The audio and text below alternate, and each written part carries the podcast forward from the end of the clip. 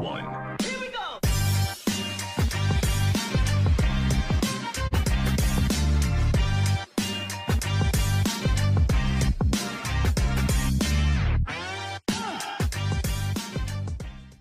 This podcast is brought to you by Hanley's Clean Meals. Hanley's Clean Meals provide you with nutritionally balanced prepped meals that will aid you in all walks of life. Hanley's Clean Meals provide numerous inter-county teams with meals. For more information, visit their website hanleyscleanmeals.ie or follow them on social media. Joined now by Kilcoo senior football coach and former Derry footballer Conleith Gilligan, and we'll have Kyle Coney, uh, former Tyrone footballer, joining us in a few minutes. Conleith, first thing, Kilcoo and Kilmacud, what a game of football, went all the way. You finally got over the line. Have you began to process what you've actually achieved now? Probably not. Probably last week it was only starting to sink in. Um, I suppose the boys were still on the high. And I suppose from a coaching and management point of view, you have that high as well. And then I suppose from this week, you're kind of looking at the next thing, you know, that kind of goes. But now, look, it's, it's hard to believe, obviously, getting to the final against Corofin and coming up short and wondering, will we ever get to another final? Is that possible? And then to get there, suppose in them games, it's 50 50. You might win, you might get beat, and that's a real prospect. But eh, you can't really let yourself think about getting beat because the fear of it's just too much. Did you mention Corofin much along the way as a management team?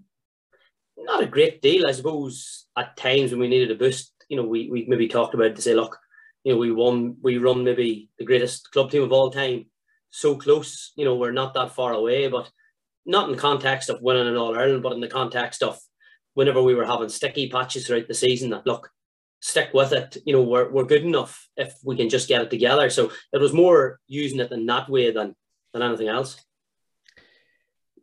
just overall on the community, it's it's just so fascinating of what you achieved. Like when you think of Kilcoo, and I suppose you've probably heard it so much in the media, the sheep farmers and everything, a rural community. When you see that kind of emotion back in the community when you arrive back into Kilcoo, is is that where it really feels so special? Yeah, I think so. Um, and I suppose there's so many people involved in the club. You know, there's not a massive amount of people in Kilcoo, but everybody in it is involved in the club in one way or another. So um, I suppose it makes it all the more special for them. It's it's different for us in that you know we don't live in Kilcoo and you know we're a wee bit external to it, but you can kind of look at it nearly as an out of body experience where you can see the emotion on other people and, and what it means to them and you know for the, the few days. And it's just incredible that no matter what happens in the future they have that. You know that's there. Um they can enjoy it. And for this period you know they are top of the tree. And I suppose for all the players that managers, you know, coaches that maybe were with Kilcoo in the darker days when they were in Division Three, Division Two, you know, Division One, but not really been overly competitive. You know, it's for them that they have had this day as well. And that's the one thing that the players would always talk about is that the players that maybe left the panel prior to the success and that got them to this level and got them really believing. You know, it, it's special for them as well because they're every bit as important as the players that just happened to be there that got them over the line. The family bond as well between all the Branagans who play, the Johnstons who play. Does that help when you're coaching a team to have a bond between different members of family? I think it can help. Um, you know, if if one of the boys isn't doing it, you know, we don't have to shout because one of the brothers very quickly gives them a toe up the hole. And it's it's a funny one where, like, especially in the Branagans, especially in the Branagans, you know, when you're doing any of the physical work, you know, the competition to see who's wins the race, who's the fastest, um, is is intense. You know, Jerome and Ryan and Shealan, they're very laid back characters. You know, they're very easy going. They're very different. Whereas the Branagans are uptight. You know, just nuts when it comes to a run. And Aidan is the oldest, and he takes great pleasure in any of the runs that he wins and he makes sure he lets them know and, and it does it keeps them all on their toes and whenever they're they've got that competitive thing going you know it's amazing to watch it and for anybody that would maybe come down and watch training they'll find it very very hard to believe that, that this was the thing initially when you were asked into Kilcoo into the setup when you walked in, did it surprise you what you expected straight away with the group that was there, or is was it what you were expecting straight away? Um, to be fair, I suppose I played against Kilcoo in the Ulster Club um, for Ballinderry, so and I'd watched them in other years that maybe we weren't there. So I knew how many good players they had. Um, obviously they had won five or six championships before Burren beat them the year before we came in. So with a fair idea of what they were about. Um, and it was just a case of was the five or six in a row that had won and down the level that lost a couple of Ulster finals, was that them topped out or was there a bit more? So I suppose there was a wee bit of doubt. Mickey had no doubt, to be fair.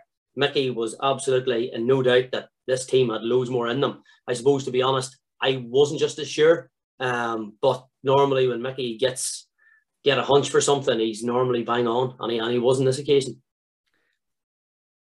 I get the sense he's an unbelievable character, Mickey Moran, just from hearing all the different players in the interviews, especially like after you win All Ireland and off the ball and different stuff. I I get the sense being involved with a man like that, who's like being around the block with club, county, and everything. Oh yeah, look, um, I suppose going to Kilcoo was more so for me.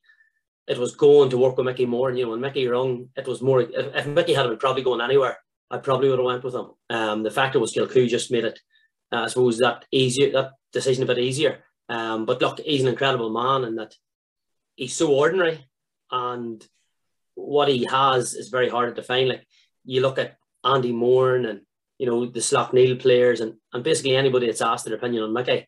Um, you know, Kieran McDonald, a lovely piece, and anybody that's worked with him, you know, just just say so many nice things. So there's nothing I can say to make it any better. But the one thing about him is, is his calmness, I suppose um, along the line. And, and this year, um, I suppose was our third year, but Richie Thornton came in from Tyrone and we just were looking something a wee bit different as well in a coaching capacity. And Richie had been in Donegal, but Unions Letterkenny for a couple of years. And I suppose once Richie came in, that was that was a massive boost as well because he's an incredible coach and an incredible person. And I suppose the dynamic between the three of us, we all worked so well. We didn't always agree. it wasn't always uh, straightforward because um, we would all have difference of opinion, but uh, you know that dynamic works because every decision will, that somebody was sort of half making was second guessed and questioned, and by the time we got talking it out, we probably come to the, the right decision in the end. Um, so it was all those things together. What makes Mickey different to any other manager? Do you feel? I suppose. Look, it's, it's very hard to tell. Um, I think it's probably the case that I suppose every manager's their own style. Some managers shout and and roar, you know, some manage with fear. I suppose with Mickey, it's very different in that he is such a nice man that players want to play for him. You know, and if you play bad, you feel you're letting them down. You know, I think that's the thing that not many managers have. I know in, in my time, like Brian McIver, that, that managed obviously Derry and Donegal, would have had that for me. Um, and that he was so good to you and he gave you everything you needed and you didn't want to play badly because you know you'd have been letting him down, you know, first and foremost, and then the team after that. So I think that's what he has. Players are playing for him, you know, and they see themselves as an extension of, of him. And when they're not doing what they should do, they feel it's nearly directly um, letting them down. What's your reaction like in that club all Ireland when uh, Jerome Johnston puts the ball in the back of the net? Uh, my reaction wasn't anything because I actually didn't see it because I was along with the fourth official trying to take off a corner back to put on an extra forward to see if we could force um, a draw. So we were taking off a corner back at that stage to bring on another forward. The sub had already been made, but it was just who we were taking off. So um, the panic at my stage was try to keep the corner back on and get a forward out. So I think Jerome ended up coming off at that instance because he sort of took a cramp and went down. So I think we actually took him off because somebody had to come because some was already made. So uh, that was my reaction. But I suppose, look, we've been in the situation over the last number of years where we have been looking nearly dead and buried at the end. Um, a couple of times against Burren, we had a replay. We had a replay against uh, Warrenpoint, against Carryduff, against Glen, against Finbar. So the one thing that this team in Kilcoo will do is they will battle to the end. That's that's a given. Um, look, and when it's enough, it's enough. If it's not, you have to be proud of of the effort that they give because you know they won't lie down. If they're going to die, they'll die with their boots on. And just finally, what what what are those few minutes like after you do win the All Ireland on the pitch? They're scarcely believable um, because, as I said at the start, you kind of never want to contemplate losing because it's just too difficult and too painful. But you don't want to contemplate the final whistle either because if it doesn't happen, the disappointment's so huge. So you're always just in that flux in the middle.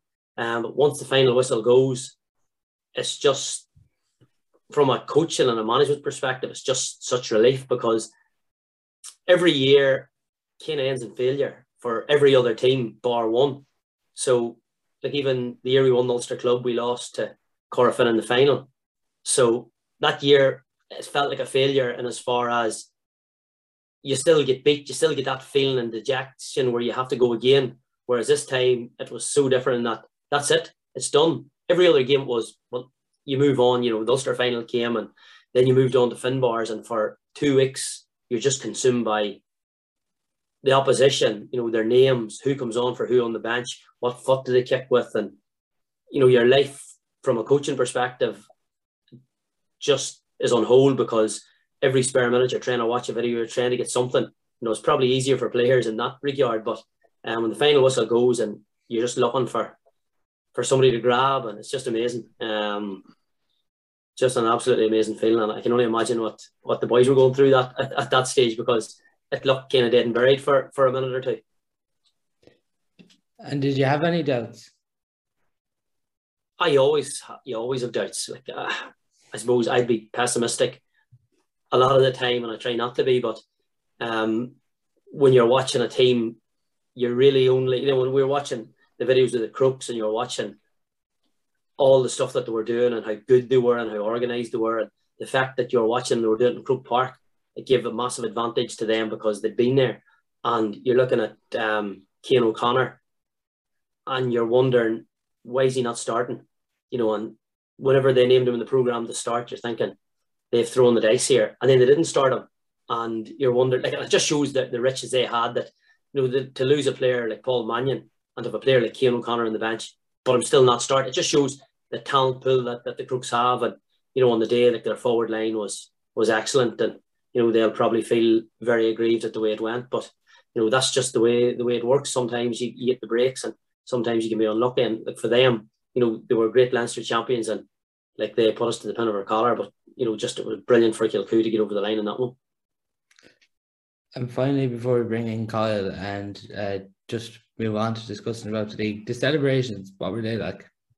Uh, look, it was it was magical, you know, because obviously there's a community centre at the pitch, and uh, all the supporters gather there. And obviously, from last year when we just when we won the championship, and this year, you know, with all the protocols for COVID, we respected them, so nobody went inside the hall. So what happened was all the supporters gathered in the bank, the players went down to the pitch, and it, everything was done outside. Um, and we, we maintained that because obviously um, there'll be a lot of people in Kilcoo that would be vulnerable, and you're trying to to protect that. But once the boys got to the sponsor, Paddy McGuinn's and Quinn's in Newcastle, I think the videos um, were well enough seen that uh, a lot of the COVID protocols went out the window for a wee while. And ah, look, it, it was incredible. Like, you know, to be fair, you know, the Branagans, after any match, they, they don't go out. That's not them. And and even the Branagans were were there enjoying it, which was was very special to see them out and that uh, just in a different environment. Yeah, no, it's, it's unreal feelings. I think we have Kyle there. His camera just seems uh, to be off. Can you hear us, Kyle? Yeah, I can hear you. Can you hear me? Yeah, just can't see it. Let me see if I can. Tyrone men, them Tyrone men probably were looking at discount on their broadband. So. oh, yeah, the, top in the, the Leafs broadband there, so it was, but bit far away now up here. Uh, if you're still in Arbo, we could have called in together. Lads, just to bring in um, a piece in the Independent, I'm sure we've all seen it. Billy McMahon's piece on Mayo um, on Saturday there. Before we get into talk about the league, Kyle, just coming to you first, like this will obviously give Mayo unbelievable motivation to prove him wrong. But do you think motivation can still be used uh, in the intercounty game today? Uh, I would believe that it um, it can be used at, uh, at any level, um, and I, I, was probably quite shocked to to read some of the, the lines of the article um, itself. But no, like uh, motivation can definitely be used at any level, uh, and we all use it um, to, to our advantage in any instance we can. But definitely, it'll be used, and Mayo will use it till till any advantage. And I'm sure they used it on Saturday night. It was a coincidence that they happened to be playing just on Saturday night whenever the article came out. So, um, you can see that you see in some of their tackling and some of their their play that they definitely used it to their advantage. And uh, I'm not sure if I, if I totally agree with that because, like, I, I read Paul Flynn's article earlier in the year, and he says that, you know, they were as good as they were because of Mayo. You know, Mayo brought out the best in them, and that's that. That's the way I would look at it. Like, and Conlon, do you think newspaper articles and that? Do you think it will be stuck up in the dressing room or anything? Yeah, look, I, I was like Kyle, I was surprised just at the the ferocity of it. Um, and I would imagine the senior Dublin players and Dessie Farrell probably didn't appreciate it because it just heaps a wee bit more pressure on them, especially when things aren't going well. But no, definitely players at the very top end. Look, it's not huge, but everybody wants an edge, you know, and it could be what they said about the boys down the road. And it definitely gives players an edge and a, a bit of extra motivation. And if Mayo were to get over the line and happen to beat the Dubs again and maybe in an All Ireland final, you look to that and say, that was the moment. But if you don't, it's it's worthless. So um, I think Mayo will use it, you know, through the year when things get tight and they come under a wee bit of pressure, you know, they'll revert back to something that they can hang their hat on. But um, look, I think in a week or two, it dies down from a Dublin point of view and it moves on. But I think Mayo will definitely keep that in their locker just in case they need it down further down the line. And Kyle, during your career, would you ever have had a newspaper article or something like that stuck up in the dressing room wall or anything?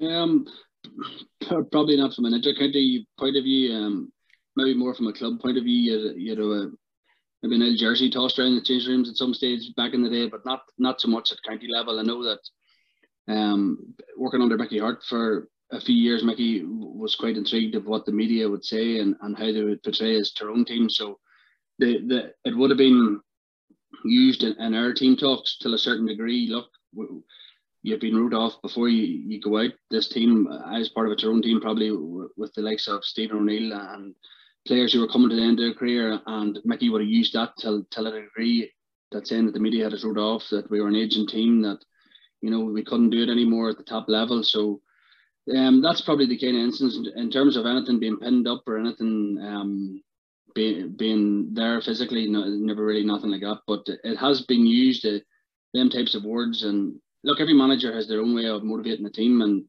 just with the, that was the, the only Tyrone manager from an intercounty period of time that I worked under. So he did um, use it till, till a certain degree, not all the time, but Mickey read all the papers and and see, having to see everything, even though he had no social media. I don't know how that worked. and would you, did you ever stick anything up in the Kilcoo wall, Conlon? No, it's not something. Um, it's not something that we would we would do. Um, players would be looking for edges all the time, um, but it'll be more player led. But no, there'll be nothing like that. But I, I know, like I suppose, leading into I suppose this year's Ulster Club, like you know, now the podcasts are such a thing, you'd be listening to podcasts, and you know, and everybody would have been tipping Glen to win it and Scottstown to win it and Kilcoo, you know, are aging and you know, ah, look, they're they're past their best, and look, it's not a big deal from a management point of view you know, it's just opinions and everybody has to give them. But I know some of the players would have taken, you know, bits and pieces, things that some of the, you know, the pundits and podcasts would have said. And, you know, well, it wouldn't have been a huge talking point in a dressing room. There would have been things that would have talked about privately and nights before training. And, you know, and everybody's just looking for something just to get them through that night and just a wee edge. And, and that's all it takes because football is now, and hurling is now so professional that, you know, you're just looking for a wee one percenters you know, if you can get a 1% here and 1% there, because generally things are 80 or 90% of what they're going to be. And it's just how you can squeeze that wee bit of extras you said of the lemon. Looking at Division One, um, it's safe to say there's only one game in town. Like the, it's the main one already. Dublin Kildare. It's sold out already, Kyle. It's I think it's really getting everyone going this week who's a Gaelic football supporter. Yeah, that's it's the one I'll be looking forward to seeing. I'll be looking forward to seeing them all, but it's the one that probably the the result means the most. Nearly from a results point of view, it means the most at the weekend. Obviously, with, with Dublin having no points, we haven't seen this sort of circumstance for a long, long time. Kildare not being in the best place either. Um, but obviously it being down in Newbridge, being sold out. Um, Dublin with a, a team that's probably a bit uh, it's a bit of a bare bones of a team that, that they've had over the last few years. So it's the only game in town this weekend that, that people will want to see in terms of result, and I think a lot of people will be looking at, for a Kildare win just for a neutral point of view, even just to, to, to rattle Dublin even more from, from where they have been this last few years. But there's no doubt Kildare can, can go on and win the game, but it's just whether they can. Uh, I was down in Ballybofey a few weeks ago, uh, and scores were, were hard to come by for them. They kicked an awful lot of wides. Um, I don't think Daniel Flynn had a shot at goals compared to last weekend, so it'll be it'll be an interesting battle. It's, it's one I'm definitely looking forward to, to watching on, on Sunday. And Kyle, if Kildare to win, like it's it's huge for the Leinster Championship as well overall. If teams see Dublin being beaten by a Leinster team. Oh, absolutely. Um, it, will do the, the Leinster Championship the world of good. Um, and no, no teams have been relatively close in Dublin in a few games the last couple of years, but this is the chance where Dublin probably aren't as dominant as we have seen. They aren't as strong as previous years. The team probably has a few new faces that haven't experienced that type of championship football, the Leinster Championship in Croke Park. Uh, so this will be a chance. Kildare will want to lay down marker big time. That they'll want to, to lay the stall out early. It'll be physical. You can be sure of that there'll be a lot of heat heat on the tackle. So um, if they are to win, uh, I think they, they have to set their stall out early. They have to get in Dublin's faces. They have to rattle them. Um, and as I said, the three lads probably inside uh, Paddy Woodgate, Jimmy Hyland, and Daniel Flynn have to all be on target. Even at the weekend, we've seen the, kick wides against Tyrone, although it was bad conditions. But Daniel Flynn had a chance near the end to, to you know to seal the win for them to get two points up in Tyrone, and you've got to be making Niall Morgan make a save at that situation, like. And, and Conlon, with Kildare as well, we've seen these teams in Division One maybe where you have positive performances, but the results aren't going your way, and you're in these games and you should be winning them, but you keep coming out on the wrong side of them. And I think that's what Kildare kind of feels so far. Yeah, well, I was I was in Omagh um, on Sunday for for Tyrone Kildare, and I suppose all the goodwill in Kildare at the moment for the dream team management that they really wanted. But I think Kyle touched on it. Um, looking back at the notes there, they had 25 shots. They were less than 50% accuracy to shot, you know, which is very, very low at top level football. Um, and again, when you had the likes of Daniel Flynn for 12, 13 minutes, he looked unstoppable, but he disappeared then for long periods. You know, a lot of talk coming into the game about, you know, how good Jimmy Hyland had been scoring 110 in the previous games. He was very much anonymous. So, like, if they are to beat Dublin, you know, Mick O'Grady was getting all the plaudits coming into the game, having kept all the top forwards um, scoreless. Mick got his fill of it with McCurry. I thought McCurry was outstanding on the day, probably back to last year's form. And I think Kildare flattered to deceive. The game was there to be won, and as you say, they just couldn't get over the line. They were brilliant in patches. Um, I thought their sub bench coming off. Um, like I thought Kerwin came off the bench. I thought looked, you know, brilliant footballer. I thought Alex. Um, I think it was Kerwin. I think it was maybe Jack Sargent came on, looked really good. Uh, but they didn't get over the line. And this game, this weekend, Dublin are coming to town. Massive game. The team that loses are dropping the Division Two. I, I, would have no doubt because I can't see Kildare. Even if it's Dublin, do you feel? Even if it's Dublin, I just I think they're going to run out of road, and um, they're going to need six points to stay up, possibly five. They just could run out of road based on the teams they're coming on. So I think it's massive, and all the teams in around them that are looking at that. Um, Kildare could win it absolutely, but I think, as Kyle touched on, it'd be massive for Leinster if a team could beat Dublin. Dublin will know that they already look a wee bit less invincible than they had done previously. But this will be a statement of intent this week. I don't know how many of their injured players they'll get back in. They did look a wee bit more like themselves in patches last week. Not good enough for the level they'd been at, but it is a very different Dublin team. I don't think there's panic yet because they only have to steady themselves in. If they get enough points in the league to stay up, they only have to steady themselves, and you would think they will win Leinster reasonably easy based on the league form of the other Leinster teams. In Kyle, Dessie Farrell's referenced he wants to find players. Do you think he's found any new players yet? Um, looking at their team from the from the weekend, they had Lorcan O'Dell looks sharp uh, uh, up front. Um, I think Ryan Basquel can play can play uh, from the back line of Lee Gann, Dara Conlon, Sean Bugler. See, obviously playing uh, lined out at wing back, but it's it's very hard for us to to to look for new players whenever the results have been probably as poor as they have been. I do think Lorcan O'Dell can can offer something up front. He looks sharp. Um, he looks comfortable on the ball, and I do think that Sean Bugler moving maybe from, from wing wing half forward to a wing half back position can can offer them something fresh, offer them something new going forward. But at the end of the day, we still look till the likes of Brian Fenton, Kieran Kilkenny, um, and come up, Con O'Callaghan coming back could be like a new player just to this Dublin team the way things are at the moment. Uh, but they have look their blood new faces. We, we can see that. Dessie's obviously trying to find new players. He's giving people opportunities, which everybody wants. Who at the minute there's nobody really has stood up and put their hand up and said, "I, I really want that jersey." Um, that's from watching the games so far. I haven't been at any of the Dublin games as the, as of yet, but from from a from a neutral point of view, Lorcan O'Dell probably seems like the person that's standing out. He's got opportunities in, in all three games to to put his hand up. He, he probably looks the, the most standout of anybody. But as I say, if you have James McCarthy back, Con O'Callaghan, the way things are going, just you know, as Khalid says, there's probably no panic in Dublin at the moment, but there's probably a, a lot of conversations of you know w- when you need that when the conversation goes completely different to you know being in a comfortable position sitting first or second the table where they have been of his last number of years. Now all of a sudden it's a, it's a different conversation it's a different team talk it's a different grip. It's, so this game at the weekend puts I think it's it's all the pressure on Dublin. I know Kildare um, will want to win to, to save their division one status to mark a to, to get two points on the board but all the pressure is definitely on, on Dublin in that regard because we know that obviously they're six in a row All Ireland champions and they, they've been so many times that they've been haven't been beaten the championship and stuff like that. So the pressure is definitely on them. But as you say, Lorcan O'Dell probably for me has been the standout player for, for Dublin and Dessie's blooding the new the new guys in.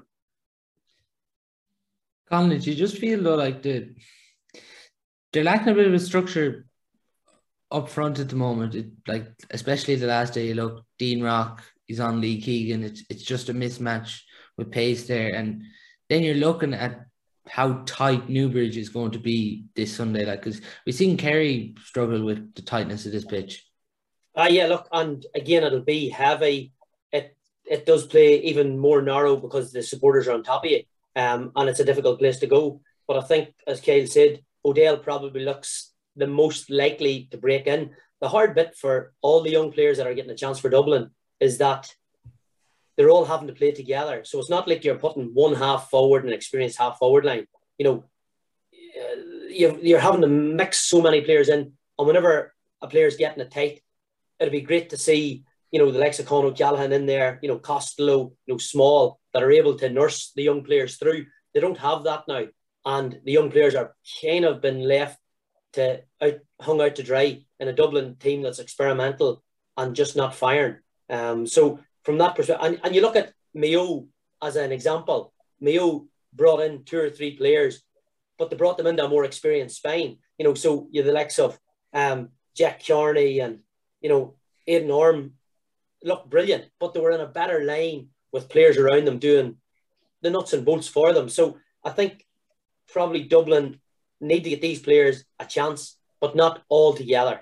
And I think as the league progresses, I think Con O'Callaghan comes back, you know, Costello, Small, McCarthy, suddenly the lanes look better. And I think the problem Dublin will have is that they no longer have the strength and depth. You've no Mannion, you know, um, you're missing the players that are, you know, the likes of Basquel, would have been a really good sub to come on. He now looks like he's going to start this year. So that means it just takes a bit of power off the bench. There's no McManamon to call on. Um, so I think the problem Dublin will have is that they're kind of going to be like every other team where a suspension or an injury to one or two players is going to really weaken them. Whereas before, like they were almost superhuman. They lost a player, it didn't matter. And we're just seeing really uncharacteristic mistakes, kind of like how do you go about fixing them? Because especially the last day, like they, they nearly kept making the same mistake. There was a lot of stuff that, that was messy. Um, and that happens because everybody's trying so hard. And that's the beauty of it is going forward, the, you know, I hear some people talking about the lack of chemistry. That comes with time.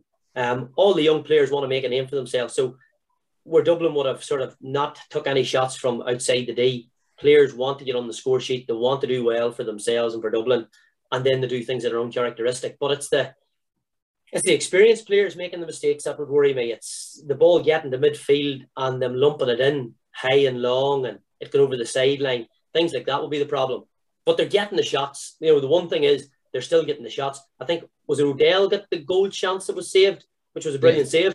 You know, that goes in. Dublin's in the hunt for the game again. O'Dell, we're talking about him in a slightly different way. So there's very small things that would make big differences. But I think if they could sort out their problems up front, like defensively, it'll be easy for them to sort because they'll get bodies back inside the 45. But will they have anybody at the weekend to mark Daniel Flynn? You know, will they have the personnel back that can do those jobs? That'll be the question for me in the week that's in it. and Kyle, we've talked about Kildare's dream management team, like like they're not going to have to say too much really like like once they speak to the Kildare players and especially the people they have involved uh, with this Kildare team no, the the motivation won't.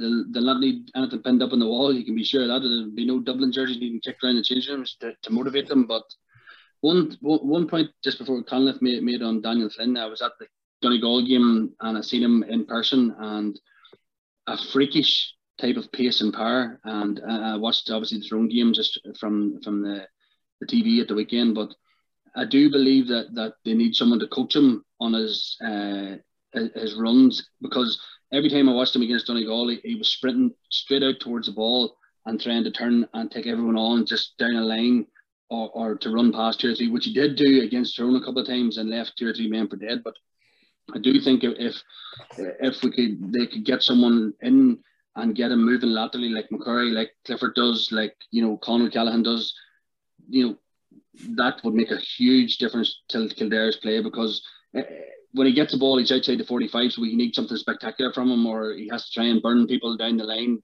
to, try and, you know, t- to produce a bit of magic. Um, that's just one point that I've seen on him because the, the Donegal fullback, I'm not sure his name, he had a really good game that day, but he just kept shepherding Daniel out the field. So, but from a Kildare point of view, their management, um, they, they'll not need too much motivation. Obviously, you, there's a, a huge amount of rage in this game with the result with the Leinster Championship coming up, you know, Johnny Doyle, Anthony Rainbow, they'll not need too much motivation to, to, to get this team going. It'll be, look, it's, it's going to be a fantastic game. It, it mightn't just be the, the best spectacle, but you can be sure that the turnover count will be through the roof for, for both sides.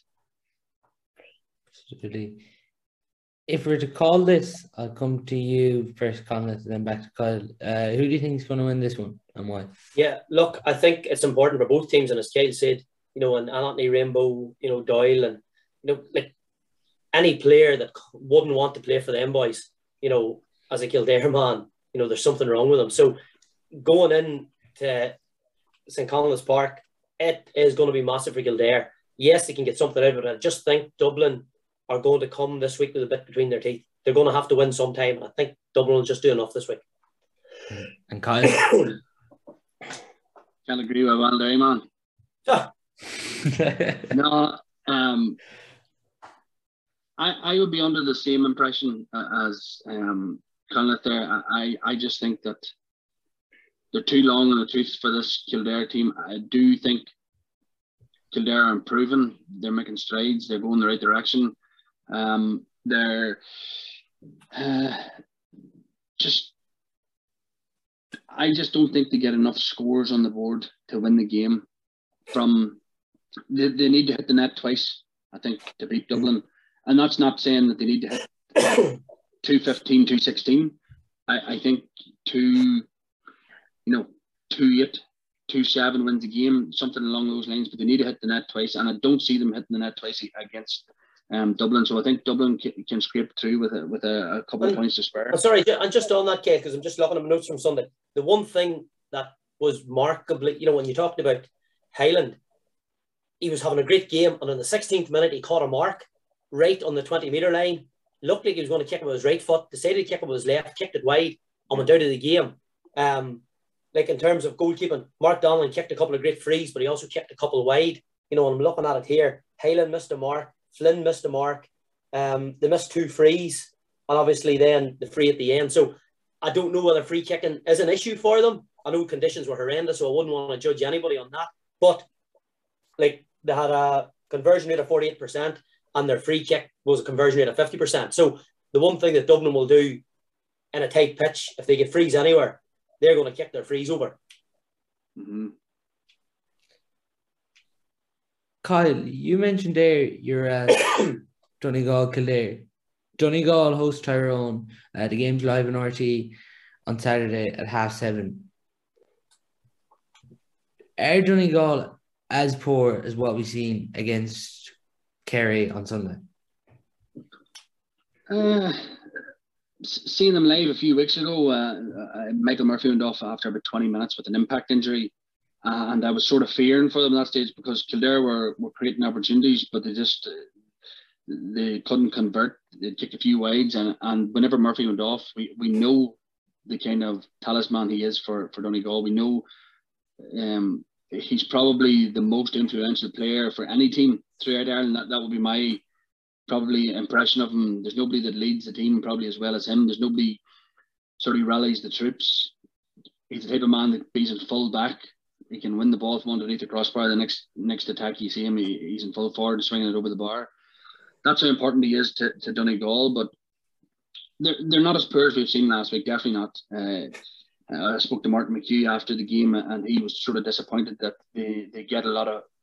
They, he thinks it's a tactic from them that they push when they win the ball. They push a lot of defenders up the pitch. They, they continue their running, and it sometimes clogs their space for their forwards. And I did notice that a few times when, when he did point it out to me. I watched the game back and they had a lot of uh, defenders in forwards positions right underneath the crossbar. There was nearly clogging in the space, and they, did end up getting a goal out of one of those situations. I can't remember who scored it, but I think it might have been Ryan McHugh. But the bodies around him was crazy, and it, it flacked it off, the, and the keeper went down to save it, and it, he couldn't he couldn't make the save. But they're definitely not as poor as that. We, we know that McBrearty, if he hits form, he's capable of seven or eight points Ryan McHugh's obviously laying out in the forward line at the moment.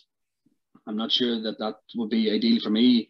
I, I think Ryan McHugh's the type of player with his feet, his, uh, his face facing the goals is a totally different type of opposition. You know, he reminds me of an awful lot of Peter Harte. that some players have the act uh, of playing with their back to goals and some players don't. And I think that he he definitely when he's on on the full the steam ahead, he's hard to stop. So Donegal are not as poor as we've seen. Seen Steve McMenamin obviously coming back uh, in at the weekend, maybe earlier than expected. He, he's another plus. He's another sticky defender that, that they'll have back in there. Um, I'm not sure how far Murphy is away, but Donegal, Tyrone going down to Ballybofey in the league don't have the best record. So Donegal will be looking to lay down sort of the marker for the Ulster Championship and obviously lay down a marker for how poor they were last weekend. We can't we can't judge a team on on one performance as we've seen with Tyrone last year down in Killarney. It's not an easy place to go. Are they able to cope without Murphy for you, Conleith? The struggle, they're very dependent on him. And even at the moment, it doesn't seem that they're, it's not that they're dependent from a performance point of view as such. It's more so for his leadership and his organizational skills because when he goes off, things seem to just fall apart a wee bit. He just he is that important. And I think Kyle touched on it. Is the most influential player for any team um, in the division. You know, even though Clifford and people like that are brilliant, they can cope with them.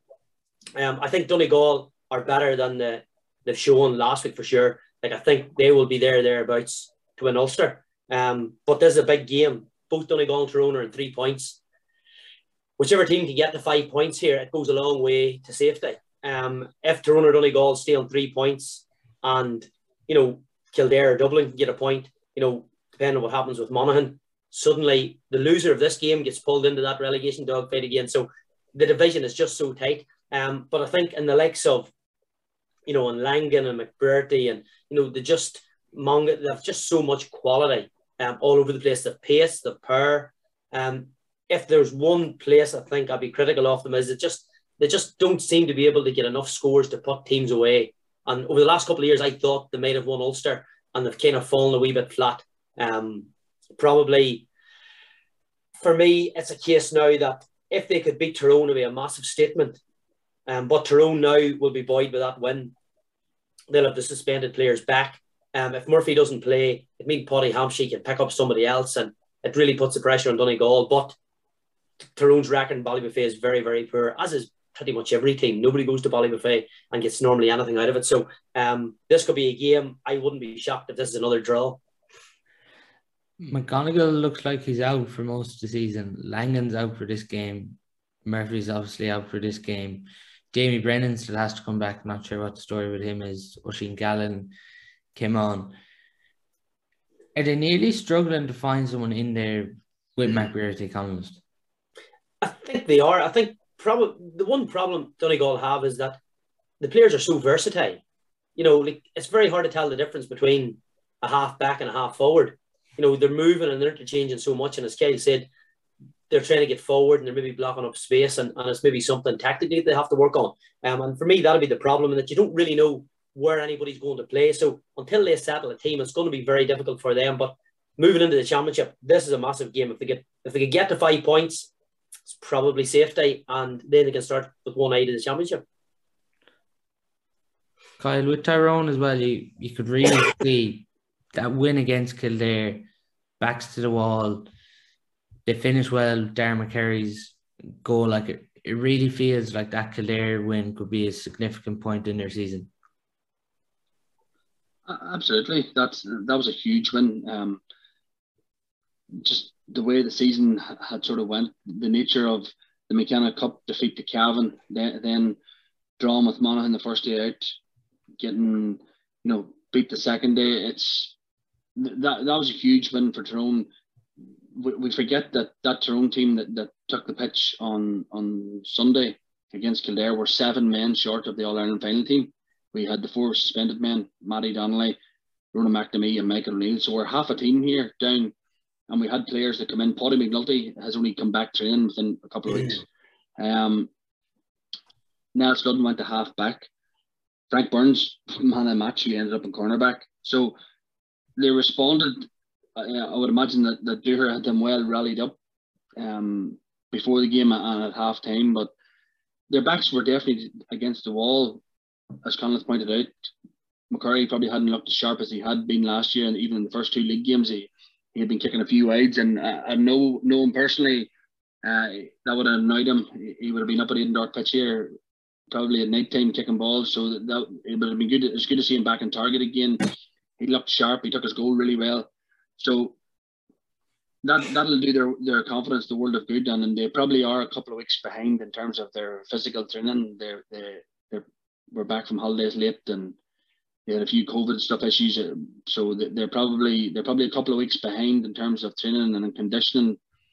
This week, the, this week will, will be another test for them, as as we stated before. You don't go to Ballybofey, you don't get much easy out of there. So this is a huge game also in terms of the relegation fight because you'd rather be in five points uh, uh, than being obviously being on, on three and, and looking below you and seeing maybe Dublin coming behind you or Kildare. So it's a huge huge game for both teams. Kyle, is one thing though for Tyrone. I was talking about it with Danny Hughes on the podcast on Sunday. Are they finding it hard to find Conor McKenna's best position? Uh, I I said this last year, um, and I, I didn't. It didn't. Not that it proved me wrong, but he, he produced a couple of probably moments of magic. I, I know for a fact that he he was coming off in the All Ireland semi final. He scored a goal. Um, that's that, that was something that, that just that knowing the boys being so close to him, he, he was coming off. Only he he he got a, a, goal, and, and obviously we know what happened after that. He got another one. So it's hard to find the probably position for him because to me, he probably doesn't look as fit as he needs to be at the moment. Just probably being on holidays. I know he went on an extended break. He, he went down skiing um, after the the team holiday. So he he's probably a bit further behind than everyone else. So I, I, I would agree, tend to agree with that. Uh, where his best position? I did say last year that I would have loved to seen a fit Conor McKenna at midfield. Just obviously, we, we've all seen the AFL clips. We've seen the the line breaking speed that he has. He, he is it's probably a bit unnatural for someone like that to be so quick off the mark and, and, and can break a line so quick. So to me, I, I would love to see him in midfield. Obviously, we have the, the lads now, Con and um, Brian Kennedy and, and now uh, Paddy McNulty obviously coming into the mix because he'll be there thereabouts. Uh, I think I, I would love to see Conor McKenna at midfield, whether that can be an option this year further down the line. But at the moment, they they are struggling because he probably didn't have the game he wanted at 11 at the weekend. Do we put him inside? Does he does he go into full forward and, and try and, and be a partner for McCurry? Where do we go with Cathal McShane? Where does Matty Donnelly fit into the equation? So they probably are struggling for a, a position for him um, at, at, the moment, but he is a player that, with a, a click of a fingers, can produce a moment of magic. And Conleith, Kyle's talking there about some of the forward options. Then you throw in Colin McShane, Darragh Canavan, Michael O'Neill, the workhorse. Like you'd nearly think Mark Bradley leaves, Ronan O'Neill leaves, they're going to struggle, but it, it's just an array of talent, particularly up front. Yeah, it is. Um, look, and Darragh Canavan at the weekend, like I, I'm such a fan of Darragh Canavan's. Um, I thought he was exceptional. He's young. When he gets a wee bit more composure in front of goal, you know, he's going to be devastating because everything else he does brilliant. His ability to bring players into the game. You know, a couple of times he got a tuck a point. I think it was maybe for um, Kilpatrick's goal. He got a kicked a point, which was a big score at that time. Um, again, in a difficult breeze, but he held it, he held it, he held it through the man, flicked across, and he could have had two goals or three goals himself. So, you know, I think he's brilliant.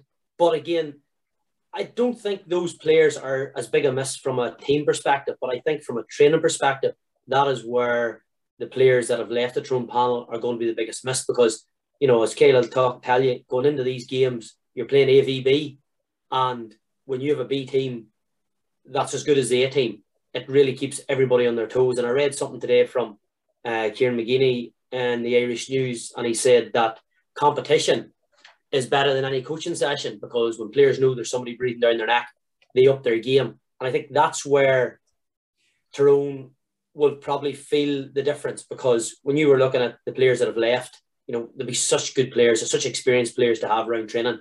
And for those younger boys, and you look at the bench, the Tyrone bench, like Richie Donnelly came off the bench and he kicked the winner. Um, but that was one point off the bench the last game against Monaghan, they got no points off the bench. Um, so what you re- what Tyrone really need is when players do come off the bench to add serious value.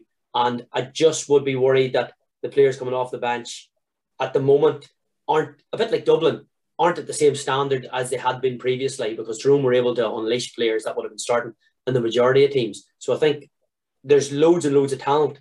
But again, you know, Nathan Donnelly's another player that I've watched for years for Killyclogher, and I always thought he was such a good player. He should get a chance. He's getting his chance now, and he's staying there. And obviously, his work great, his ability to carry ball, but he's not scoring a huge pile, and that's where maybe he might be vulnerable for a Conor McKenna, maybe at wing half forward, perhaps. I would agree with that. Um, from from a Tyrone point of view, just knowing that that when you're playing an AVB game and Paddy Hampsey's going into till Mark Ronan O'Neill or going into Mark Mark Bradley. At the moment, that probably strength and depth that they have in their panel. I know Michael, my own club mate Michael Cassidy, wasn't involved in any of the panels last year, but he pushed Tiernan McCann the whole way. That if Tiernan had been injured, he was straight in. That was that's the way things were working. Keep Pat McGeary was ready to come on in the All Ireland semi final for to mark Tommy Walsh. So th- those are the type of players that the Tyrone have lost from their panel.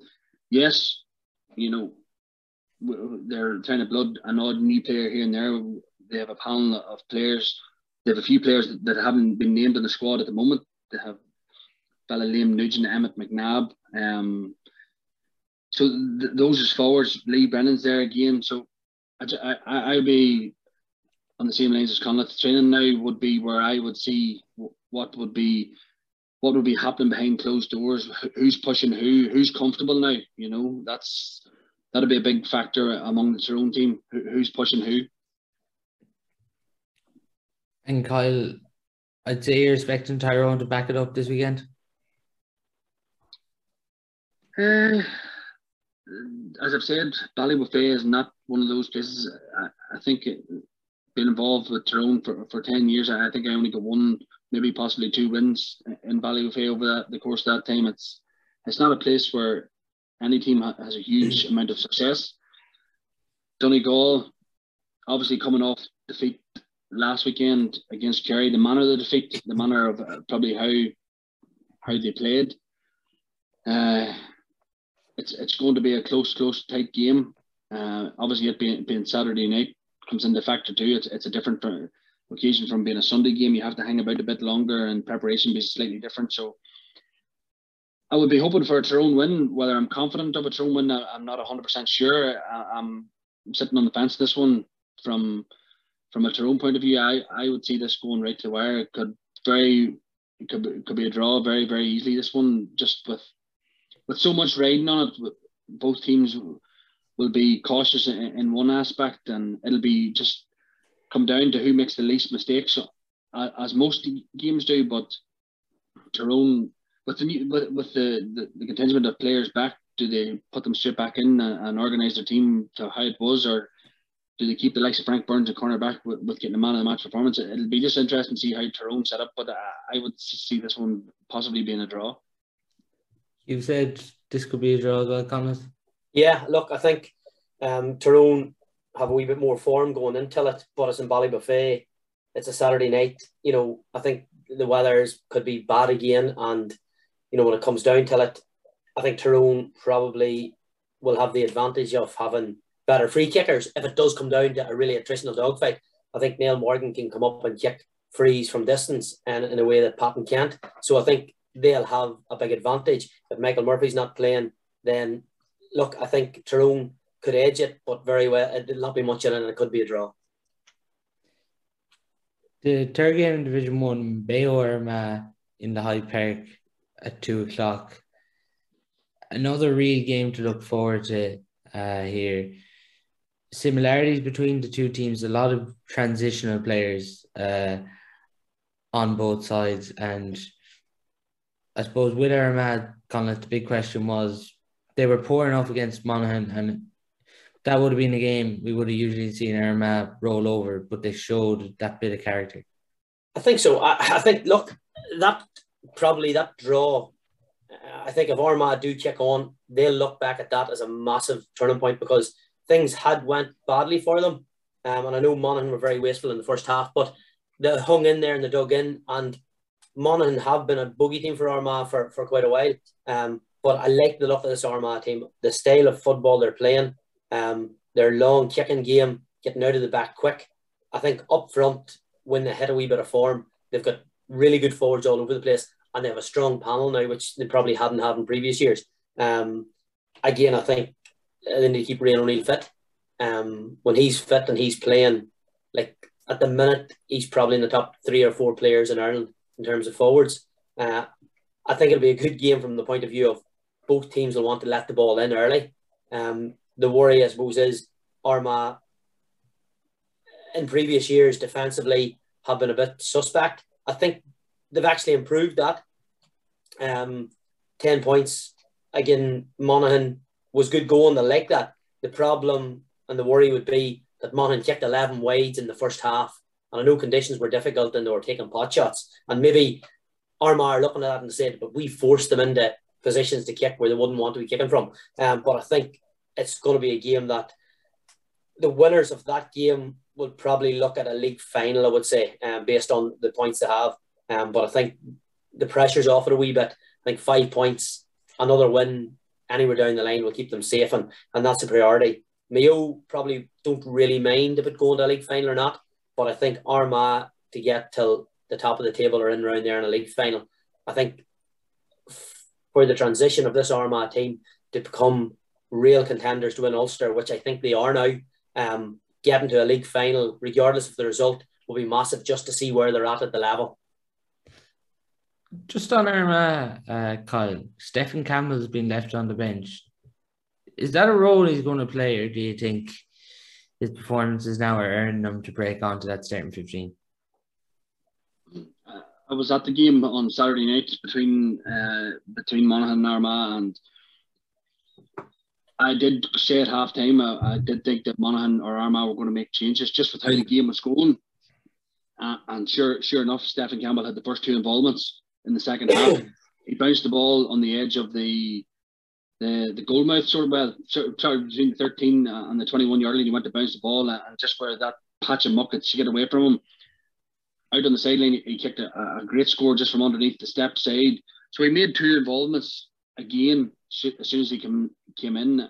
I, am not sure that I, I don't know Stefan personally. I've spoken to him a few times, but I don't think personally that he, he, he would want the role of an impact sub. I think he, he wants to be on on that starting team. He's a quality player. He can take people on. He can kick scores off either foot. Um, so I, I don't think it'll be a role that, that he'll be overly happy with. But as Conleith said, I looked at the, their bench on, on Saturday night. They had Niall Grimley, Oisín O'Neill, mm-hmm. um, Kieran O'Hanlon, I think it was. They had another few names that, that caught my eye. Then Greeley um, as well. He stayed in midfield against yeah, Connor Connor Turbitt, come on. Yeah. So they, they, they had names on the bench where I'm thinking, here, these boys could be starting just as handy. Um, and they're going to finish the game as strong. Uh, one point of view, I didn't think they kicked the ball an awful lot on Saturday night. Maybe the conditions um, played into that, a wee bit, but they didn't let the ball in as much as we've seen against Tyrone. Um, obviously, uh, Rian O'Neill went off injured and then came back on in the second half. He had a, his left calf um, uh, heavily struck, so I'm not sure what the, the repercussions of, of that will be. But I do like their style of play. I've watched them a few times last year. They were a team probably working on things last year, uh, and they got to the stage of just that they, they run out of road. They get nipped by Monaghan. So this year they, they've made they've tightened up at the back. Um, they obviously don't want to concede as much as uh, as they have been, but uh, I've been enjoying their state of play. I've been enjoying their tenacity. Aidan Forker's a player for them that he can play at any end of the field. You know, he plays full forward for his club. Maghery, at one stage on Saturday night, he had Conor McManus. Conor McManus ended up playing full back. Um, so this is a team that, that's definitely with a number of teams in, in Ulster would be looking at an Ulster Championship, but I, I do fancy them to go down to, to, Mayo at the weekend and that big open pitch they can use that kicking game far better. Hyde Park is a, is a massive pitch, and if, if Rian O'Neill's fit, you would just all you want to see them do is let that ball in early and, and let him do the damage. Are they all Ireland contender contenders, lads? Uh, that remains to be seen. I think where this team needs to go, they need to win Ulster. Um, that'll be the one thing that would really take them to a new level. Uh, to be fair, like I'm a fan of Kieran McGeeney's anyway. I think what he's done there um, has been incredible because he's had very difficult years, and after two, three years when things aren't going perfectly, a lot of people would throw in the towel and say, "Look, we'll have another go somewhere else." But he didn't. He stuck with it. He's now in I think his seventh year, and I think he's now got the strongest panel he has available to him. Um, the one thing that I would worry about from an Armagh point of view, um, looking in from the outside, would be their kickouts. Uh, Blaine Hughes, brilliant kicker of the ball. I don't know if it's a movement thing, but in the first half when Monaghan pushed up, you know, they pushed four across the first line, they pushed three across the next line, and they got serious joy out of the the, the kick out. Um, like I would imagine the one thing Mayo will do is they will press the kick out. And I think in these situations, like Blaine's a very young young lad, you know, can play outfield as well for his club. Um, I think he will improve and learn from all these experiences. But the one thing they have to do is get the lion's share of possession from their own kickouts. If they can do that, like I think as Kane touched on, like Aidan Forker for me is one of the most underrated footballers in the country. He will play anywhere, do any job, relentless. Um, and I know Aidan personally, and the effort that he would go to, um, like last year when he had COVID, you know, like the effort he went to away from it to make sure he was back because he, he got really knocked down hard with it. So, like they have players, and and in Turbitt, I think this is the time that Connor Turbitt's going to kick in. For me, one of the most exciting young players there is, um, maybe in Ulster at the moment. Um, I know he was used last year as an impact sub. Maybe Stephen Campbell's job will be it this year. But I think every time Turbot came off the bench last year, particularly against Monaghan, you know, he scored the goal, um, he scored a point. He always does something special. Um, and I think Armagh are definitely up there. Um, but I think if they could win an Ulster Championship, that would be probably enough to set the scene. If they could get a league final this year, you just don't know. It's probably been the most open race for Sam Maguire in over a decade. And um, there is five teams there now, six teams that are looking at it going realistically. Tyrone have showed that the glass ceiling is broke and that if Tyrone can do it, you know, maybe we're not that far away. You counting Derry in that? Uh, not just yet, but but going really, really well. Um, if they can beat Galway and Roscommon, then they're in that they're in that for me. And I think they'll definitely beat Roscommon. You know, Galway's probably a wee bit ahead at the moment, but I think promotion's looking very likely. I think going brilliant. Mm-hmm. And just on Mayo, uh, Kyle, like I don't think James Horan gets the credit of mm. all these young players he's constantly bringing through. And then you have to consider the players they were missing against Dublin, and you have Jason Doherty and Cillian O'Connor to come back in. Yeah, you, you look at it that way too. Every minute as much, if not more, they had more influential players probably missing against Dublin and Dublin. Mm-hmm. Yes, we know Dublin had Con and Paddy Small, James McCarthy missing. Um, they don't have Jack McCaffrey and, and Paul Mannion at their disposal, but the, the amount of players that Mayo were missing, and as you say, James Horan probably doesn't get the credit with, with the players he, he has brought through, the likes of Owen McLaughlin. Um, he, he was really, really good last year. So I, I would do, I would point to put that down to, to Bloodon, maybe one, two players in at a time. Uh, uh, Conleith pointed out earlier, we see Dublin maybe with lining out with six or seven very new faces to, to the senior setup. And look, there's no doubt that even an under 20 competition is completely different than going to playing senior football at inter-county level. It's it's crazy, but James Horan's done a fantastic job. He seems to have all the respect of the players. He, he seems to get the players um, eating out of the palm of their hand. You know that that seems to be you know, the problem that maybe Mayo had previously that maybe managers just weren't agreeing with some of the players and, and things like that. There's things that's happened, but James Horan seems to be the man. He, he seems to have all the player players with the shoulders of the wheel. But it's obviously having Oisin Mullin staying staying this year is a huge plus for them. Like he, he was exceptional for whatever length of time he was on the pitch on Saturday night against Dublin he just is that type of player that, that seems to bounce across the ground. He's a spring and a step every time he gets the ball. His head's up, he's moving forward, he's quick.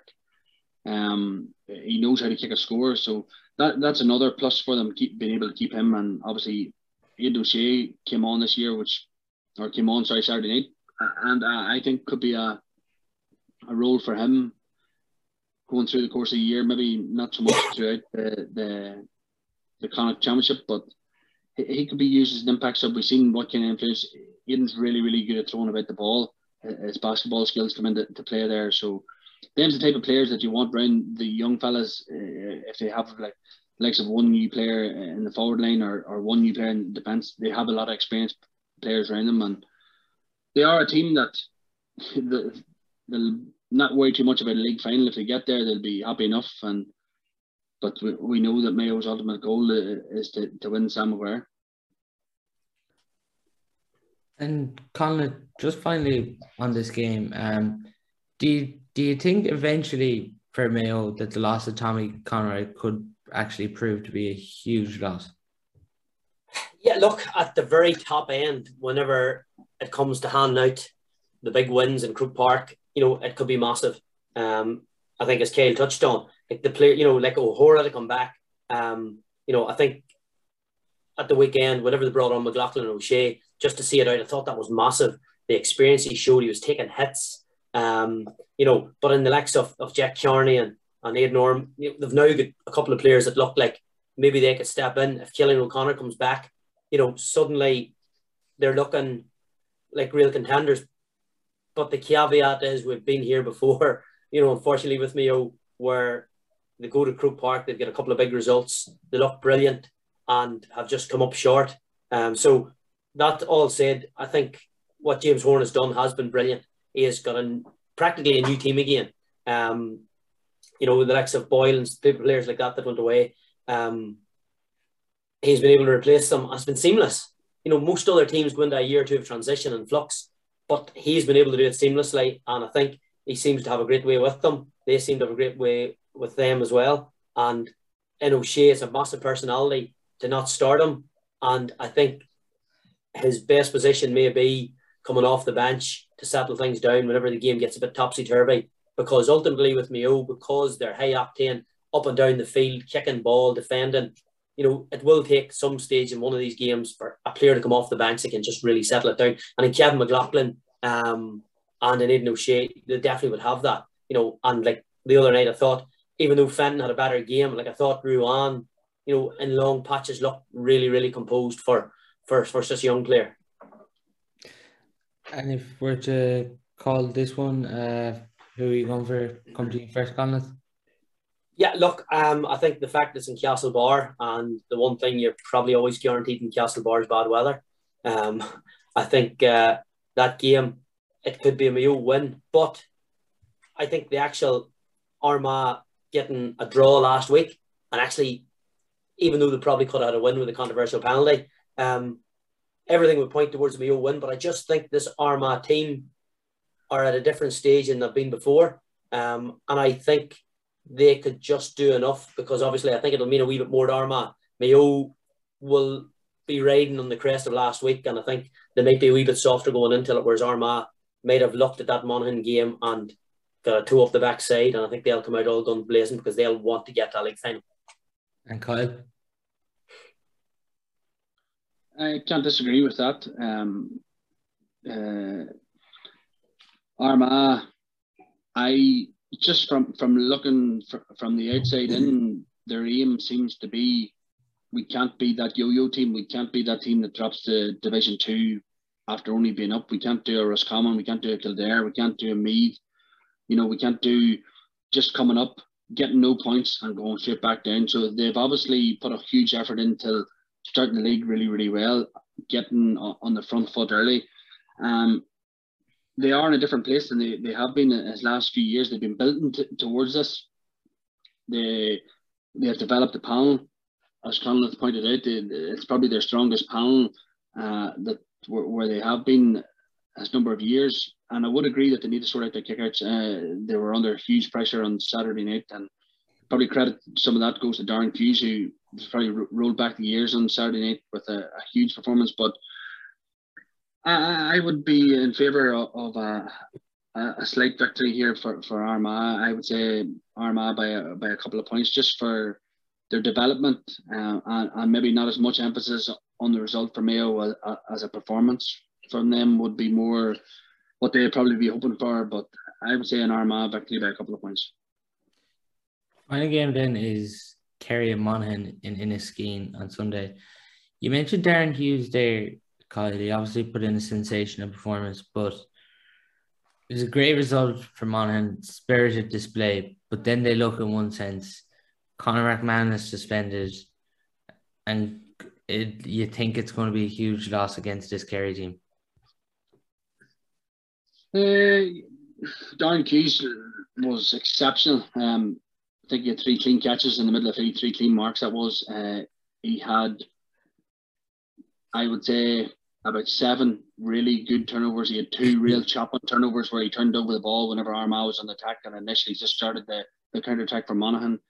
Um, if he can put in that type of performance again, it's obviously a huge driving force for Monaghan. It's where they get their energy from. It's where they get their, it's where they get their tails up. But uh, as you have stated there, just that lacking that wee bit of composure in front of goals. And McManus, we know that he's done it for the last 10 plus years for, for Monaghan. That could be a, an area where they where they struggle against this Kerry team because they need to, to get plenty of scores on the board. We, we know what Kerry will do at the other end.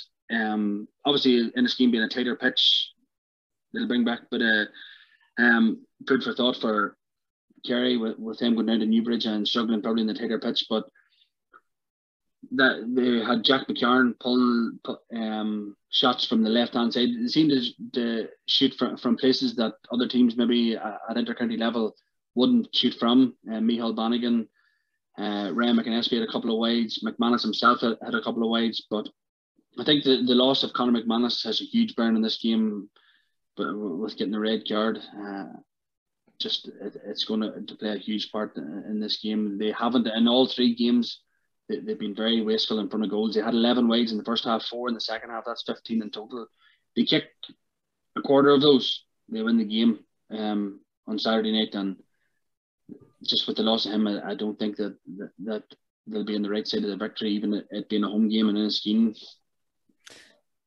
And especially, Conleith, when you throw in that Kerry full back line, I think it looks a lot more secure. I think Dan O'Donoghue is a great find, and then Thomas Sullivan and Jason Foley, and then you throw in Paddy Tally in there. Like they're obviously going to drop numbers back in front of McCarron, and then it's a question where do the scores come from? Um, I suppose look, I'm as guilty as anybody. That every year I'm looking at Division One, and every year I would say, yeah, look, Monaghan are going to struggle. This could be the year they go down, and every year I'm wrong because they always come up with something. And again, Banty has come up with something else. Like I know I'd seen a bit of them through the McKenna Cup. They used 32 players in the McKenna Cup, which was the most out of any team in Ulster in terms of blood and players. You know, whether they found anybody, that's neither here nor there. But they did at least have a go. Um, Conor McManus is only back and he will be a miss. But like for me, when you look at, at some of the, you know, like Jack McKeown, um, you know, Charles O'Connell, Niall Kearns, you know, like Michael Bannigan is one of the better centre half forwards there is playing at the moment. You know, he's in great form. So um, every time that I would sort of think, well, Monaghan have no chance here, they'll come up with something. And I think this weekend, Monaghan have a fair chance of coming up with something. Look, they'll be up against it. They'll have it all to do. Um, but I wouldn't rule out Monaghan pulling the shock of the weekend out of this one because the one thing they have, like the Darren Hughes, just rolling back the years, as Kyle said, has been an incredible servant, and he looks like he's not finished yet. And like on the bench, then you know they take off, you know they take on Kieran Hughes. You know you have the likes of you know Drew Wylie, of experience Fintan Kelly, you know different boys like that to come on, and you know Beggan. If they get freezing Inniskeen from any sort of range, like Beggan's going to come out and have a go. So look, I think Monaghan will have to make this game ugly. You know the one thing they can't do is leave space in front of Clifford if he plays. Um, but I think Kerry have looked a lot more secure. Whether Paddy has come in and done a, a good job in the defence, um, I would say that's probably what he's there for. Uh, they have looked really, really secure. The Donegal game, they just looked so comfortable for so long. Um, and then they're able to bring in subs of real quality, and that's the difference. You know, a lot of teams just don't have the same quality. But at the moment, Kerry are are showing their hand. You know, that's it. Um, their form line is where it's at. I suppose probably only six weeks out to championship. They know they're not going to get any realistic challenges because they're going to be looking at the last 16 here and the league is probably going to be the best chance they have of getting really good games to harden them. So they're probably using it now. They'll come full out. But I think this could be a game that will be really ugly. I think that's the way Monaghan will have to take it. And I wouldn't be surprised if Monaghan gets something out of this. You talked there about showing your hand. For you, can you still peak too early in the season? Uh, yeah, it's not as much as picking too early in the season, but obviously, if you're playing your full team, you'll show patterns of play because obviously they'll be working on patterns of play. You know, set plays for kickouts, um, moves for sidelines, move for free kicks, and teams now with the video analysis and the sports science there is there's very little secret. So I think the more you have you play together, it's great for a team dynamic. You get the chemistry going, but it does allow teams at the very top end to see what you're at um, but we're still we're only really six seven weeks out from the start of the championship, so I think teams will be able to carry their league form into the championship without much trouble. Whereas in days gone by, you kind of could have drifted through the league and get ready in the championship. Kerry obviously are going to use these games as preparation for the championship because the reality is the Munster Championship will probably be a damp squib, especially now that Cork look like they're they're at the wrong end. And like Kyle as well, like Kerry have looked very impressive. It's safe to say, particularly up front. It's what you'd expect, really. Yeah, uh, they've been in devastating form. They they were kicking scores for fun on Sunday against Donegal. Johnny O'Shea is an exceptional player. Like he, he's a joy to watch. He'd be a joy to, to play with. Um, obviously Killian Spillane kicking a couple of scores. We're still at Paul Geaney knows where the posts are, and then Clipper comes on, and he's probably the only man in Ireland that can shoot for a point and, and it go into the net, and then have another shot for a point, drop it, and, and then try and lob the keeper. But we we just they are, as Conleith said, pointed out, Munster Championship is going to be a no-show in terms of, of, of competition for them. We the, we seen last year probably the delay in the Tyrone game and the games they had leading up to that. They were probably under underperformed in their own right. They, they, they probably wanted to ha- have more competitive games, and, and the Munster Championship doesn't provide that for them at all. So they they are an exceptional team up front, as you say.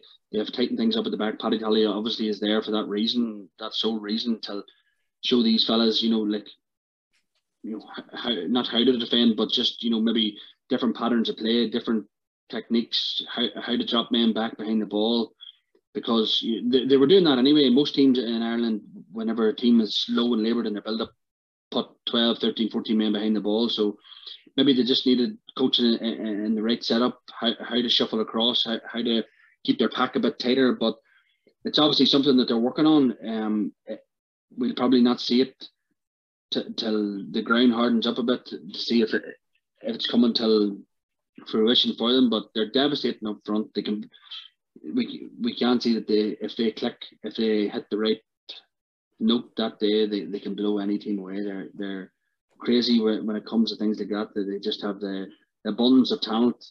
They can we seen last year in the league they can put four or five goals past you on any given day. But Paddy Tally's obviously there to tighten things up at the at the back this year. Collins mentioned there that he's expecting Monaghan to put this real tight. Do you see Kerry winning this one, or do you think Monaghan could spring a surprise, Kyle? I do agree with Conleith every year. You, you probably you think Monaghan are on the decline. You think maybe you know Darren Hughes coming another year. Who have they found in terms of new players? Aaron Mulligan looks like a, a really classy player, um, but just for me, I think Kerry have too much up front. Um, we know Ryan Wylie will probably end up picking up David Clifford, uh, so Clifford, I expect Clifford to play. Just obviously re- resting last week after the Sigerson Cup final. There's probably been a lot of outcry about players playing two games in the one week and stuff like that.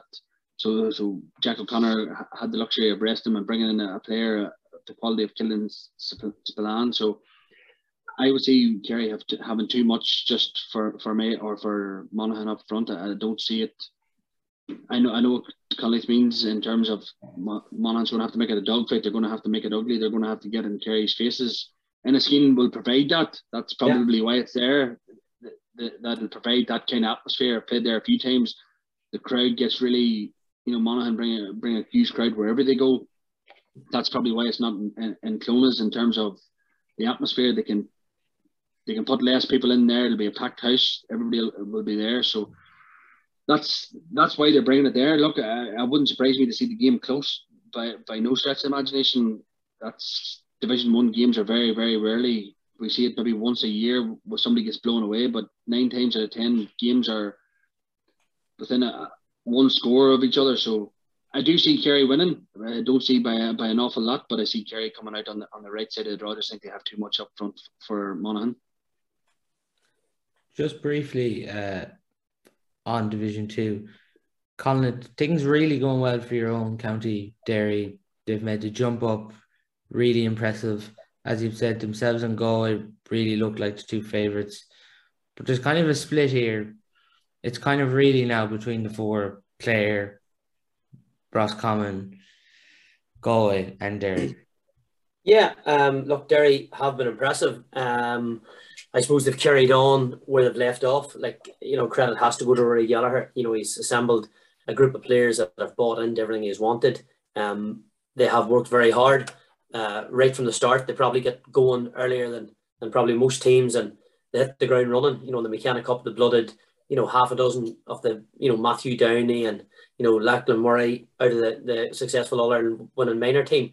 And he's been playing them regularly. And, you know, I suppose at the start I thought, uh, is that too? But you know what? They fitted in. You know, um, Matthew Downey was man of the match in one of the McKenna Cup games, and uh, Lachlan Murray from Desert Martin has has played in all the league games. So, um, and there's players to come back. Kieran McFall didn't play at the weekend. Gareth McKinless is injured.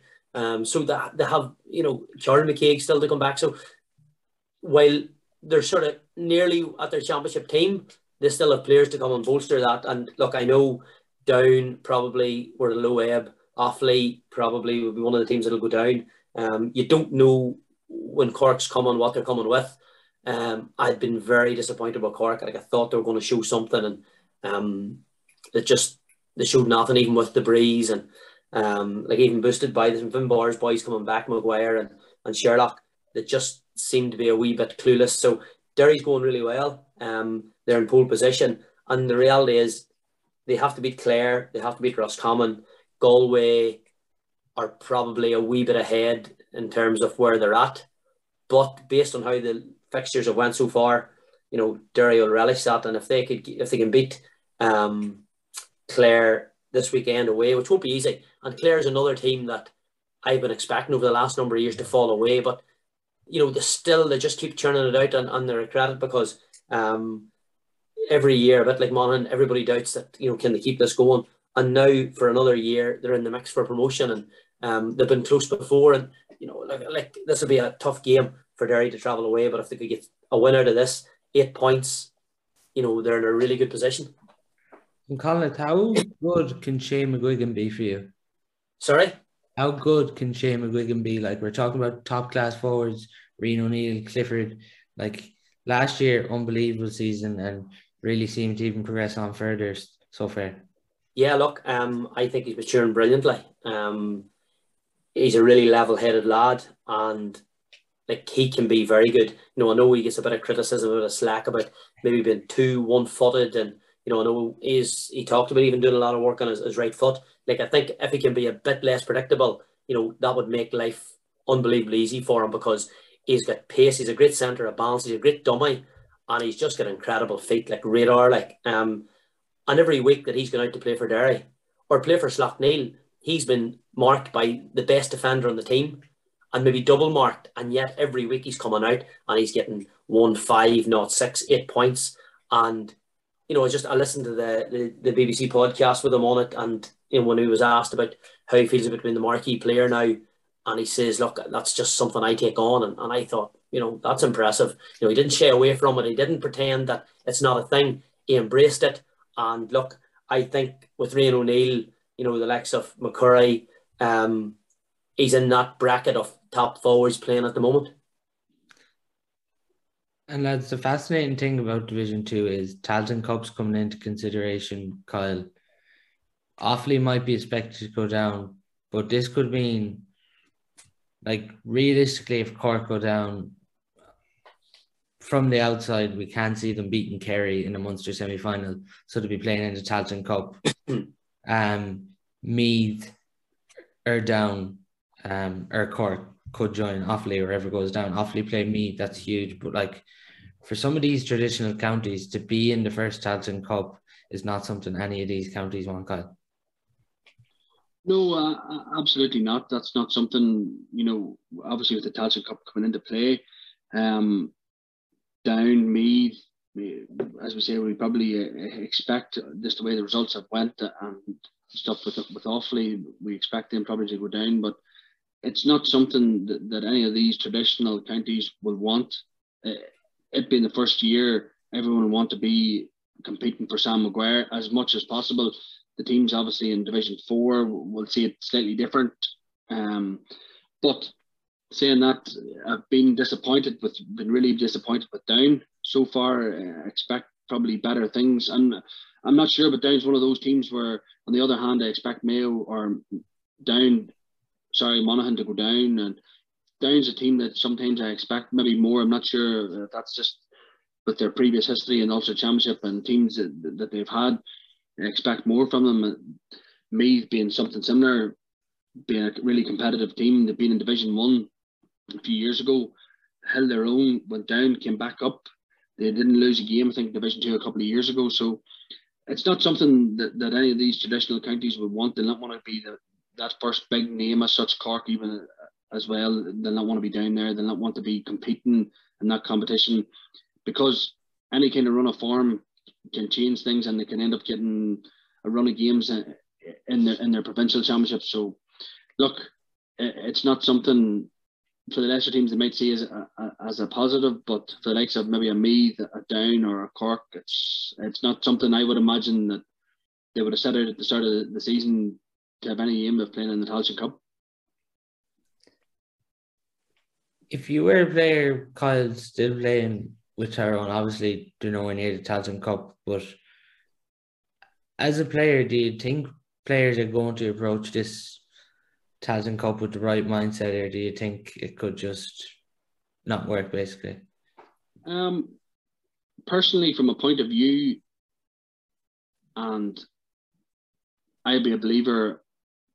I think the leagues are best competition because we have all the teams on a similar level playing against each other, whether that be Division One, Two, Three, or Four. We we see probably the story of the league at the moment. London with three wins out of three. With Wexford, who are second from bottom in Division Four, they have them this weekend another chance of a, a win, which puts them in a really strong position for promotion to Division Three, which no one probably expected. From a from a point of view, I would be if I was from a, a so so called lesser weaker county, um, and that's no disrespect, but that's just happened to be where where these some of these players are from. They're they're from Sligo's and, and Wexfords and places like that where have football sometimes is maybe not the strongest um, code in that area. I would be all on for for playing if the thing's marketed right, if it's pushed right, if it's give the right exposure. I, I would see no reason why you know th- th- these things wouldn't appeal to, to a player. Just for a point of view, like uh, playing the Sam Maguire for Tyrone obviously is, is is the best thing you can hope for.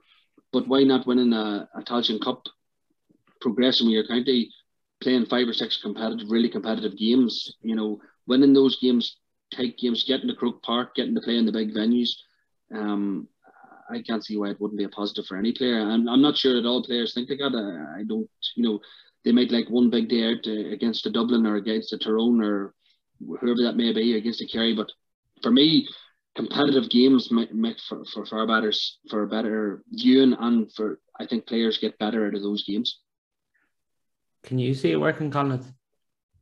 Um, just like Kyle said, I think personally it's a good idea. I think, as Kyle said, the league's a great competition. Every game's keenly contested. Um, like when you go down the divisions, you know, you look at you know, John Heslin, um, you know, Sam Mulroy, you know, Keith Beirne of Leitrim. You know, these are top end footballers. And some people listen to this tonight probably don't know who Keith Beirne is. And yet, week in and week out, he's kicking eight, nine, ten points for Leitrim all over the place. You know, obviously, a lot of people know Sam Mulroy from his exploits kicking eight points against Limerick. You know, these players need exposure. And one day out against one of the big teams, for me, just it doesn't cut it yeah, Heslin will maybe hold his own in Dublin, but Westmeath will still get beat by whatever.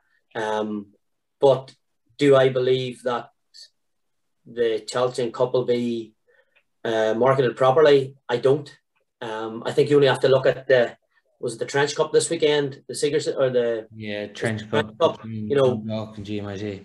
You know, like if that is how the sort of lesser known competitions are going to be held, then it doesn't bode well. You know, Tommy Murphy Cup was promised to be something, and it turned into a final at Antrim one at twelve o'clock on a Saturday afternoon before um, the stewards even turned up at Croke Park. So for me, if you're going to do it, brilliant, do it right. Um, have all stars, have team holidays, uh, throw the kitchen sink at it, and make it worthwhile because the Sam Mulroys, you know, the Keith Beirnes, the John Heslins that are playing, and like that's only to name a few.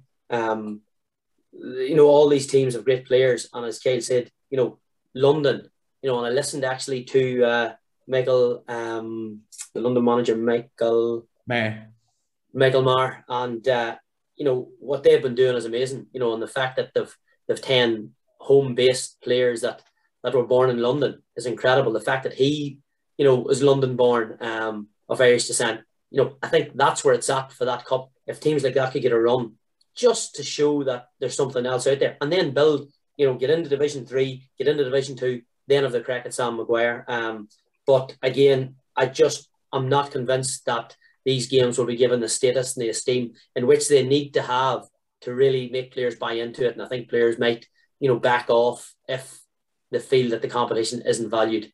And I think all stars, holidays, all the trappings need to go with it.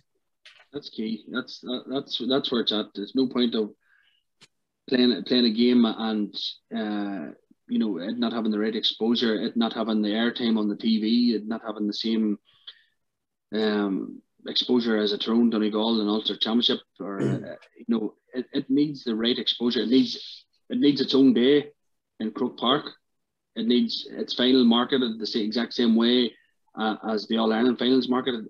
That the ladies is now being pushed needs marketed in that way. Um, can leave name the players down to the divisions that you know I seen Samuel Roy's kick for you know, but I only seen I only see a snippet of that for, via Twitter. I, I would like to see that on a more regular basis. I would like to see, or maybe your highlight show showing more of that as well, if we if we can get it. But unless it's pushed in the right way, and at the minute it doesn't seem to be because unless someone specifically goes out of the way and talks about it, we never we, we wouldn't hear about it, you know, and that's probably where it's going to fall by the wayside. Yeah, it was supposed to be played on the same day as the mm-hmm. final, but they've taken that away now. It's hard to know. I think that's, I think I think that's for me. Playing it before the All Ireland final could be a good thing, but that for me you're getting a bigger crowd. But I think if we have an, an Offaly and a uh, Wexford for talk's sake or an Offaly and just whoever in the final, they get their own day. Their supporters get the, their own day in Croke Park. I think that's that's where it's at. That's where people see the value in it more so rather than being a curtain raiser for the for the, the senior final. I, I think they're thought of as a, as a still going to be t- thought of as a second competition where if it has its own day it, it's a totally different competition in its own right.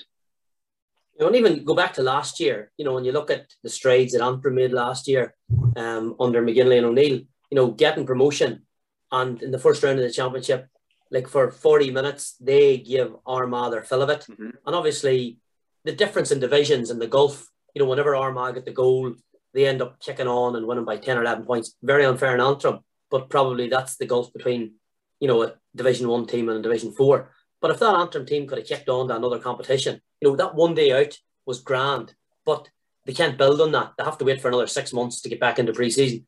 If there could have been another competition for Antrim, for example, you know, in the position they were in, they would have took confidence from the Armagh game. They could have built it in. You know, if all the Division four and three teams were playing at that point, Antrim were probably in a trajectory of form as good as anything in Division three, and there was no reason why they couldn't have went. And able to build into another thing. Yeah, have their Ulster Championship, and then if it doesn't go so well, then move into something else because um, it's it's the likes of your Antrims and you know teams like that that need more exposure playing at the top level to keep going on. And look what Antrim have done now. They're in Division Three, ripping it up, and you wouldn't be surprised the way they're going if they don't get promotion. Yeah, no, it should be uh, fascinating to see how the um, Tailteann Cup emerges and some big games in Division 3 and 4 over the weekend. That's all we have time for um, on today's podcast. Um, thanks a million for your time, lads. All right, thanks. Goodbye. Bye, Paul. All right.